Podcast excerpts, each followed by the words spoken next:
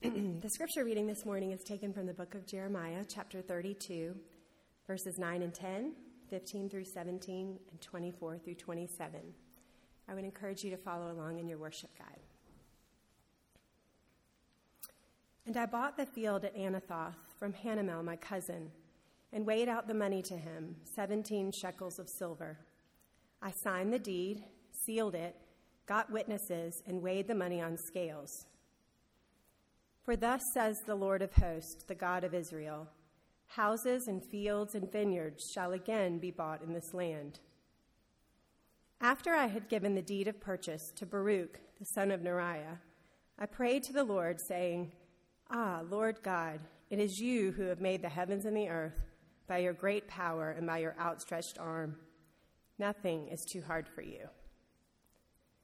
Behold, the siege mounds have come up to the city to take it, and because of sword and famine and pestilence, the city is given into the hands of the Chaldeans who are fighting against it.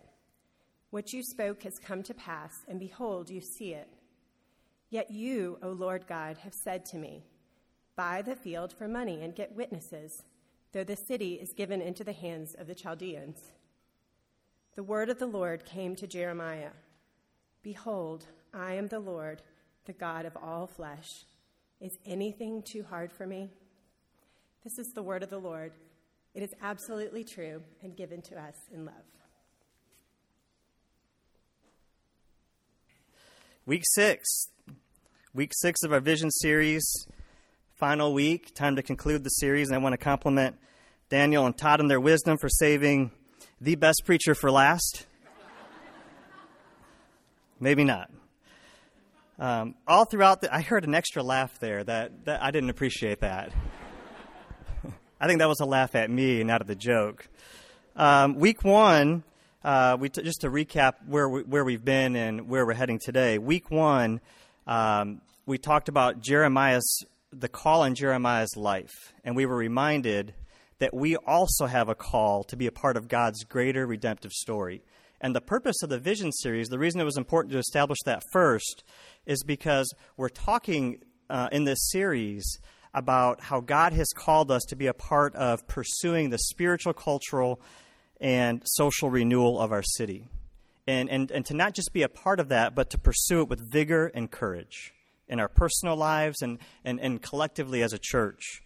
And so in week two, we talked about Jeremiah's inadequacies, and it was important to talk about that because we also have inadequacies, and oftentimes those insecurities rob us of the vigor and courage that we need to pursue this call in our lives. In week three, Todd, he talked about the nature of reform, and if we want to see big reform in our city and in our world, we need to look inwardly at reform in ourselves. In week four, Daniel reminded us that we're clay in the hands of the great potter, God, and that he's making us into something beautiful and useful to be a part of his redemptive work. Last week, we were reminded that we are sent into the world to bring about shalom, or peace, and that we are to seek the welfare of the city to which we are called. And this week, we turn our attention to a topic that I think is a big topic and an exciting topic. And that is there anything that God cannot do? Is there anything that our great God cannot do? And as I was preparing for this message, I was reminded of a meeting I was in recently. And in this meeting, I was talking to an individual who had been a part of new product launches. People who had developed a product, and they wanted to take it to market, and they wanted to get people to buy it, to use it, and they had been through this entire process. And she had been a part of many teams that evaluated these new products. And I said, well, what is the common denominator among those who create a new product, but they fail? They just don't make it. And she explained to us, she said, the number one common denominator for folks who develop a new product and launch it to market and fail is because they are so caught up in this big vision, this grandiose idea that they have about their product, how wonderful it is, how it's going to change the world, that they rush to get it to market because it's going to be world changing. and they don't take the time, the little benchmarks along the way where they can develop, test, refine, get some difficult feedback along the way, maybe have people butt up against their vision so that they can really make sure they have a product that's right for the market or that's actually going to work. They are so caught up in this grand idea of what this product is going to do that they blindly run out to market with it and they fall flat on their face. They're not interested in the process that it takes to really develop the product that needs to be taken out there. And I think that that's important to consider because I think more than any other culture, and I've worked with folks from around the world, over 65 different countries, cultures are different. But I think Americans, more than any other culture, love the grandiose. We love the big. We're visionaries. We want to accomplish things. We want to get things done. And we get caught up in big vision, and we're really not interested in the process, in the pain, the discomfort, the things that have to happen along the way to accomplish that big vision. And so when we hear a topic like this, and it's printed in our bulletin, is anything too hard for God? And we read in this text both Jeremiah and God repeating phrases like nothing is too hard for God. I think we tend to go big, real big, in our thinking. And we love what I call these motivational verses. Verses that we lift out of context like this and we plaster on bumper stickers or little cards that we tape to our mirrors. Verses like, is anything too hard for God? And we appropriate our own meaning to verses like these. And when we do that, they help us to muster up the strength to accomplish whatever it is that we want to accomplish at that moment. I think there's a danger in taking verses like this too much out of context. Because in the reality, this is a very simple sermon to preach. Is there anything God cannot do? No. Now receive the benediction. Right? But there's more to that. There's more to that. Of all the things that we want to accomplish this year at Hope, everything associated with Project Hope, everything about people coming to faith and expanding the kingdom, paying off debt, eradicating poverty, investing in the social renewal, there is nothing that God cannot do. He can accomplish all of that today. All of the evils in the world that we want to conquer can be wiped away today. But I submit that if we want to appropriately apply and practically apply a truth like this one, the truth really is that there's nothing God can't do, then we need to have three things. We need to have a renewed perspective. We need to have a renewed focus. And that will lead us to a renewed future. We just have to think differently about application of verses like this. And I can't wait to unpack this with you this morning. Let me pray. Almighty Father, we acknowledge and know that there's nothing you cannot do. But Lord, help us to understand how we live in the tension of your almighty power and the not yet.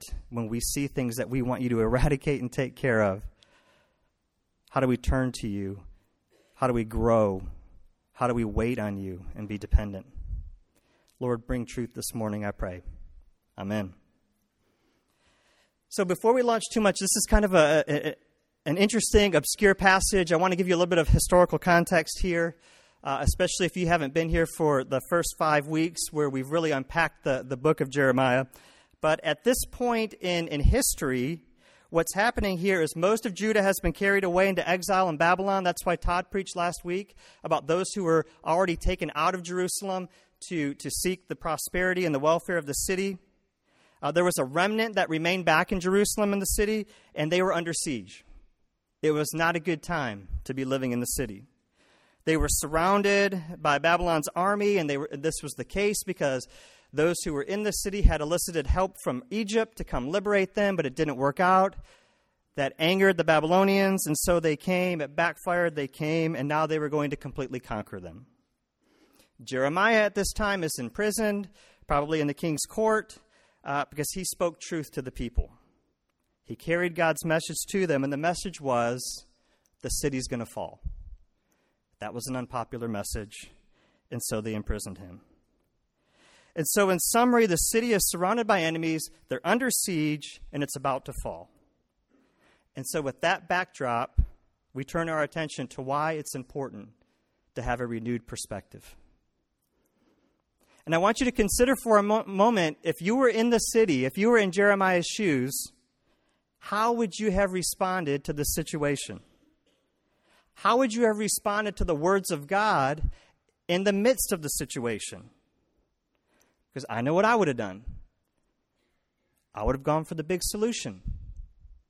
I would have gone for the big visionary answer. Listen to the words of Jeremiah. This is what he says to the Lord. Verse 24.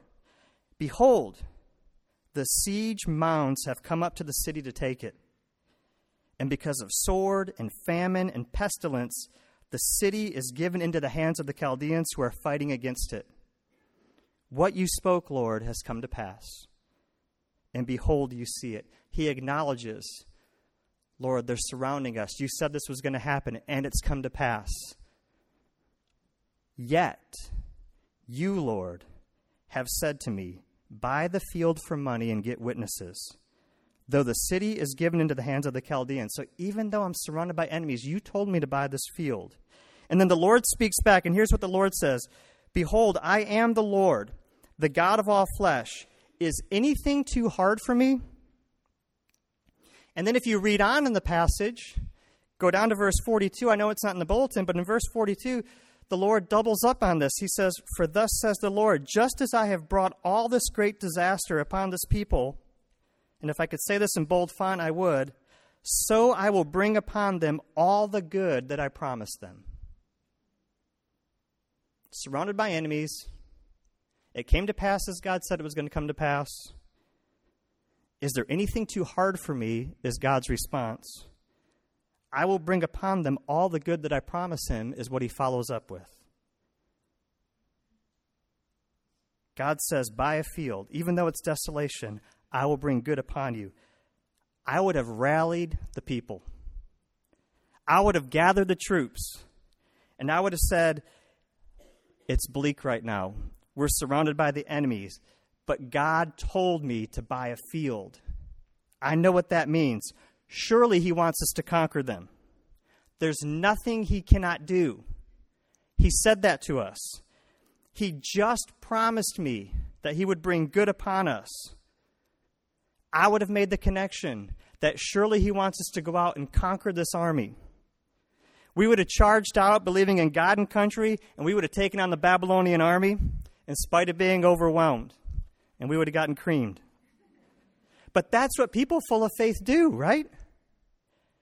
We see these great insurmountable odds. We believe in God, and we get busy right away. We get to work because there's nothing that God cannot do. Does that resonate with you? When you think about your relationship with God and all the good that you want to see in this world, in this city, are you ready to take it on and conquer it in his name? Are you immediately thinking about what next steps should look like? Or how about this? Maybe it's different. Does talk like this about God's power and the ability and his ability to do anything he wants, does that make you anxious that maybe you're not doing enough? That if there's nothing God cannot do, surely I need to get to work to help him. Do you feel anxious that you're not engaging enough, praying enough, studying enough? Whatever, fill in the blank, enough. I think that there are probably many of you who know exactly what I'm talking about. When we think like this, when we try to apply a passage like this from our own perspective, we make ourselves big and we make God small. We say this is God's work with our mouth, but we believe in our hearts that it all depends on us. And all throughout Scripture, the opposite principle is true. One of my favorite verses is Luke 17:6, where Jesus talks about the mustard seed and a mulberry bush. He says, if you have faith as small as a mustard seed, you can say to this mulberry tree, be uprooted and planted in the sea, and it will obey you. That's a pretty incredible statement. And I think what we do when we hear that statement is we immediately go to the second half of the verse, because that's a pretty big thing. Like, could you imagine seeing a tree uproot itself, walk over to the sea, and just plant itself right into the sea? But the passage, and we get fixated on the big, but the passage is not at all, I don't think, primarily about the mulberry bush or the tree. It's about the mustard seed. Have you ever seen a mustard seed? There it is. Oh, shoot. There it was. Well, there it was. You should really buy a jar of mustard seeds. I have a jar on my desk at work. It's tiny. It's not about the big. It's about the small. There's a cause and effect relationship. There's something that is required first before this mulberry tree can be uprooted and planted in the seed in the sea. And without that tiny bit of faith, the going small, the big never happens. We'd like to talk about the Red Sea. Pretty amazing story, right? The Red Sea parting. But we don't talk about the thousands of steps of faith that led them to the Red Sea. Or we'd like to talk about David and Goliath because that's a really big story. But we don't talk about all the little things the Scripture tells us about David's life that prepared him for that moment to go up against Goliath. And if we're honest, we feel anxious inside oftentimes when it comes to our individual faith, our own walk with the Lord. Questions around, am I doing enough? Do you really love me? Am I any different today, Lord, than I was before I knew you? Change your perspective when it comes to a notion. Is there anything like this? Is there anything that God cannot do?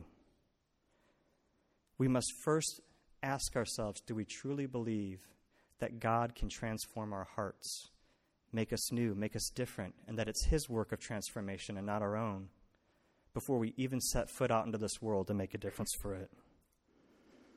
Do you really believe that God is about renewing the hearts and minds of people and through that making change in this world? Or do you think you just need to get busy and take on the enemies that surround you? There's a greater chance that we'll see the evils of our day go away if we will pivot into Christ and allow Him to transform us first. John 15 tells us the same principle. I'm the vine, my Father's the gardener. Remain in me as I remain in you. No branch can bear fruit by itself. It must remain in the vine. If you remain in me and I in you, you will bear much fruit. Apart from me, you can do nothing. We want the fruit. We want the great movement of God. We want the sieging army to be wiped away. And that's where we go first. We neglect the cause and effect relationship, the principle that's all throughout Scripture. The vine and branch analogy is not about you bearing fruit. The mustard seed analogy is not about a mulberry bush being uprooted and going into the sea. Jesus is telling you, I am not interested primarily in your fruit. I'm interested in you and our connection. And if we neglect this truth, even if it is from good intentions, then any fruit that we produce is just fake. It's just fake. And that's why we have to think about a different focus. If our perspective is to pivot away from the things that are grandiose and big and have a different perspective on the focus of turning inward to allowing God to transform us and renew us, and through that to make a difference in the world, then what does that focus look like? And I think in this passage, Jeremiah gives us a very practical model to follow. And not just in this passage, but in this entire book of Jeremiah. Because all throughout the book, what we've seen is that Jeremiah has repeatedly turned to the Lord. His circumstances were horrific. He didn't set about trying to change them or creating big plans to change them. He sat in his circumstances. He sought the Lord. He implemented daily disciplines of prayer and meditation. All throughout the book of Jeremiah, you see this. His focus first was on his connection with the Lord. And secondary to that was doing the work of the Lord. The whole book of Jeremiah models this. He was besieged. He was imprisoned. He was attacked, ridiculed, hated, disdained by his people. His credibility was called into question. And yet, because of his right focus, because of his daily disciplines, because of his continuous turning to the Lord and refining and developing and deepening that relationship, Jeremiah repeatedly showed himself to be the true prophet, and the others were false. His prayers and his cries to the Lord demonstrate over and over that his connection with God was his first focus. He believed that God could transform him. In this passage, he made himself very small. He did not follow my approach, which would have been to conquer the enemy. He bought a field. He was obedient. Verse 9, "And I bought the field at Anathoth, and from Hanamel my cousin, and weighed out the money to him, 17 shekels of silver. I signed the deed. I sealed it. I got witnesses, and I weighed the money on scales." So what do we learn from that small act of buying a field? Well, first, it was an act of obedience. And that act of obedience came from a deep connection with the Lord. He didn't try to put plans out there for God. He heard God's voice, and in spite of his circumstances, he continued to focus on deepening that connection. His focus was not on changing his circumstances or getting even more busy to overcome them, but deepening his relationship with the Lord. And second, it served as a model of what was happening in his heart. Jeremiah was playing the long game. The future prosperity of Jerusalem did not depend on him. He realized that. And it didn't depend on his immediate actions of throwing over the Babylonians or the immediate actions of anybody. It depended on the hand of God and his time. Is there nothing God cannot do? Could God have wiped away the Babylonian army with one sweep of his hand? Yes, but he didn't. So it was absurd to buy a field. It was absurd to buy a field when the conquering army is camping on it, when you are powerless to do anything about it as a people. It is absurd to do something like that. Yet Jeremiah was modeling for us that his role was to listen and take the next step that God was calling him to.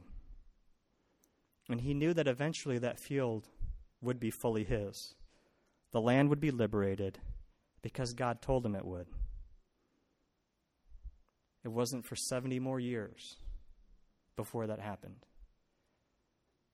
But it depended on God and his timing and his hand, not on the actions of Jeremiah.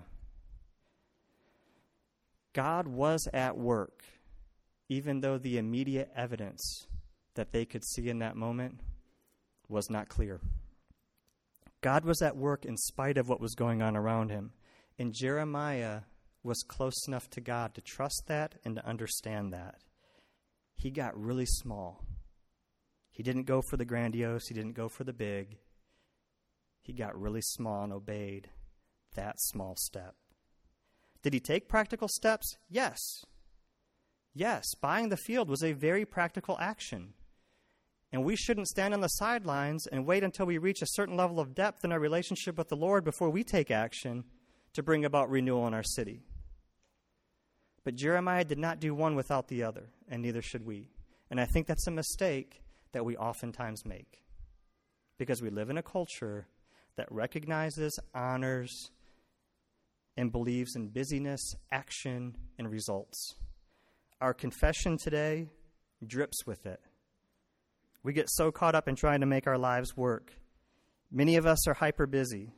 We're so afraid of having you enter into our lives, Lord, because it would take us out of control. We don't trust you with our priorities. Do you see the parallels here? That's the culture we live in. When we lack spiritual roots, we sit down to pray and it feels like this. If you sit down to pray, and I say this because I experience it too. If you sit down to pray and you're at a loss for words, or you try to sit in silence, but you get anxious because it's very uncomfortable for you to sit in silence and wait upon the Lord, that may be an indicator that we're more focused on being busy and doing than we are with trusting that His Holy Spirit could actually work in 5 to 10 minutes of silence, where we have nothing productive to show from it, except that we sat with Him for 5 to 10 minutes. Doctrinally, we claim to have peace with God through the finished work of Christ, but inwardly, I bet a lot of us struggle with that inward peace because we're anxious about not doing enough, and we don't trust that truly He is at work and moving in our hearts. I think it's time to get small. I want to see us mobilize. I want to see us engage the city. I want to see us engage all corners of the city to bring about renewal. But I want it to be from a place of peace and trust and knowing and understanding that I am being transformed, and so He will transform the city, than just simply engaging.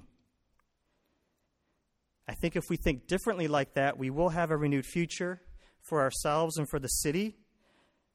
For me, it was a year-long deployment. 9 months of that were in a combat zone, and it changed me, mostly for the good. But I had grandiose plans before I left on that deployment. I had all these huge ideas of what I and God were going to accomplish together. Because I really believe this. I believe firmly there is nothing God cannot do. And I was so excited. I could not wait to see all the things that God was going to do in the midst of a combat zone. It was going to be incredible. I was going to report back. It was going to be amazing. And people were going to be so wowed by all the great things that God would do in such horrific circumstances.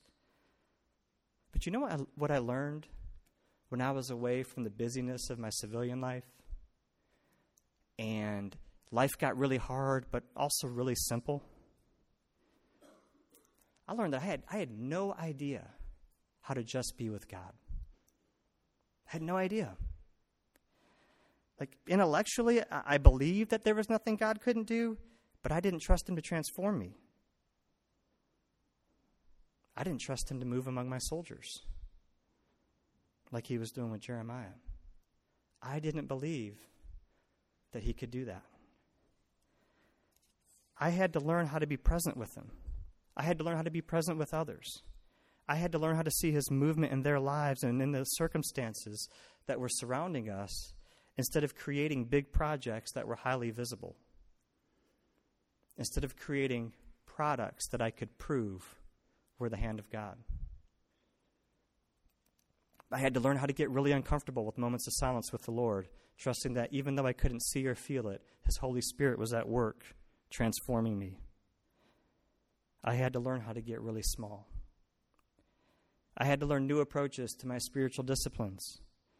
So I started doing things like meditation, and I started reciting ancient prayers, and I started forcing myself to sit in silence after I read the scriptures.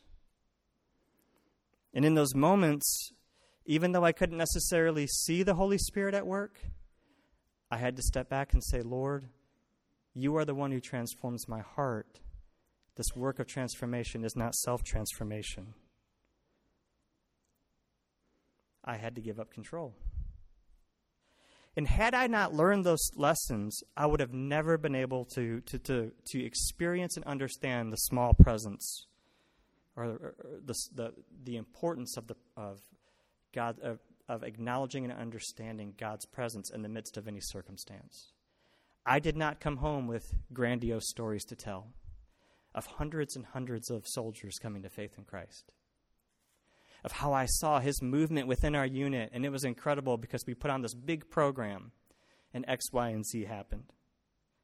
That is not what those men and women needed. That is not what this city needs. They needed a loving presence.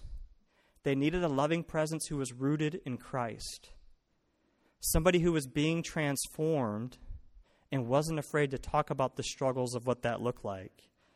And they needed that person to sit with them as they wrestled with all of the things that they were wrestling with during that time. That is not exclusive to the military context. That is precisely what the city of Greensboro needs. That is precisely what Hope Chapel needs. That is precisely what your family needs. and your circle of friends. It is not exclusive to a context. Jeremiah invested in a field. He trusted in the promise that God gave him. Jeremiah took a practical step, and it was hope in action. But it was because he was rooted in his relationship with the Lord and understood that the transformation of his heart was happening. Likewise, he would transform his people. We have to create margins in our lives. We have to invest in spiritual practices of connecting with Christ. I don't know what that will look like for you, but you need to figure it out. Like I had to. Like we all have to. Because it's in those times that Christ changes us ever so gradually, and that is our hope in action. And as we're committing to this time of spiritual practices of renewal, we need to concurrently engage the city. Maybe not run out into it like I would have done with the Chaldeans and taken on the great army, but we need to concurrently take action. Steps of renewal. The things like Project Hope. It's a big deal. It's a big deal what happens on Saturday mornings when you engage with others and be a loving presence. I'm not just talking about the distribution of food or the cleaning up. It is the engagement with others. You, them, and the Holy Spirit collaborating to bring about renewal. And when we do that, it should not come from a place of anxiousness in our hearts. Is this enough, Lord? Is one Saturday enough? Or, do I need to do 5 other things to complement it? Maybe it is. Maybe for you that is, and that's great. I hope it is. But I hope it's from a place of peace, from where you understand God is filling you so that you can fill others. For there is nothing God cannot do to bring about social, spiritual, and cultural renewal in this city and within your own heart. That is how we will see the city, this nation, and this world renewed. And that, my friends, is good news. Thank you.